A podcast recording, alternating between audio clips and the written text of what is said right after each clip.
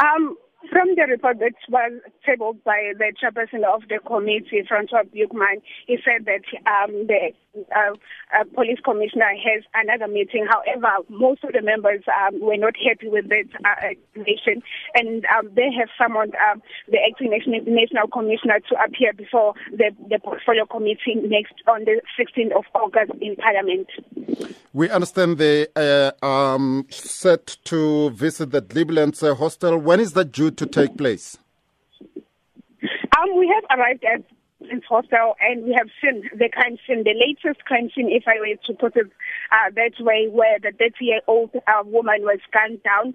Um, and also, as we speak, uh, the portfolio committee members are walking around visiting uh, some of the blocks that have been identified, even in the Moerane Commission, to be to have been at conflict. You know that there is a block that is called Block R, and uh, the other block that is called Madala Block, who were um, initially were fighting, but at this stage they're just doing a walking about to get the, the, the feeling of the area and also witness the overcrowding that was reported at the Moerane uh, Commission. We understand that uh, the acting national hawks head Yolisa Matakata was uh, appearing before the committee. What did she have to say about uh, the cases uh, in Glebelands?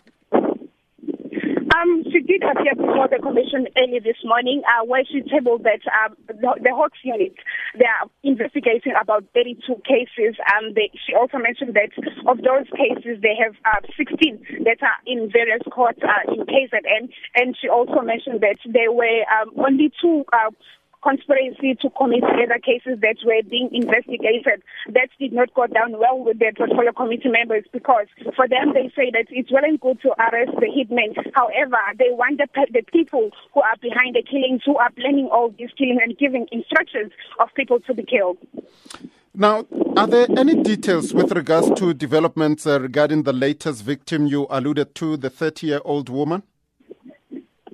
Um, at this stage, we've seen the scene. Um, you know, the block is just left. Um, they, they have as we speak. Even, um, you know, the people she was residing with um, have gone because in fear of their lives. As we are walking about, um, you know, some um, hostel dwellers, they're just peeping off their windows looking at us, um, you know, on the ground. There's no one who can uh, be able to just maybe give, um, allude to what has happened and, um, you know, if like, are they now living in fear? Uh, the, the portfolio committee uh, members are just working um, with uh, the police, local police, um, you know, narrating that um, although they have um, deployment, but it's not enough. That also transpired yesterday uh, when they went to the local police station that maybe they need um, another strategy because what they have is seemingly not working. Uh, reporter Nonkululeko Hlophe, thank you very much uh, speaking to us from the Glebelands uh, hostel.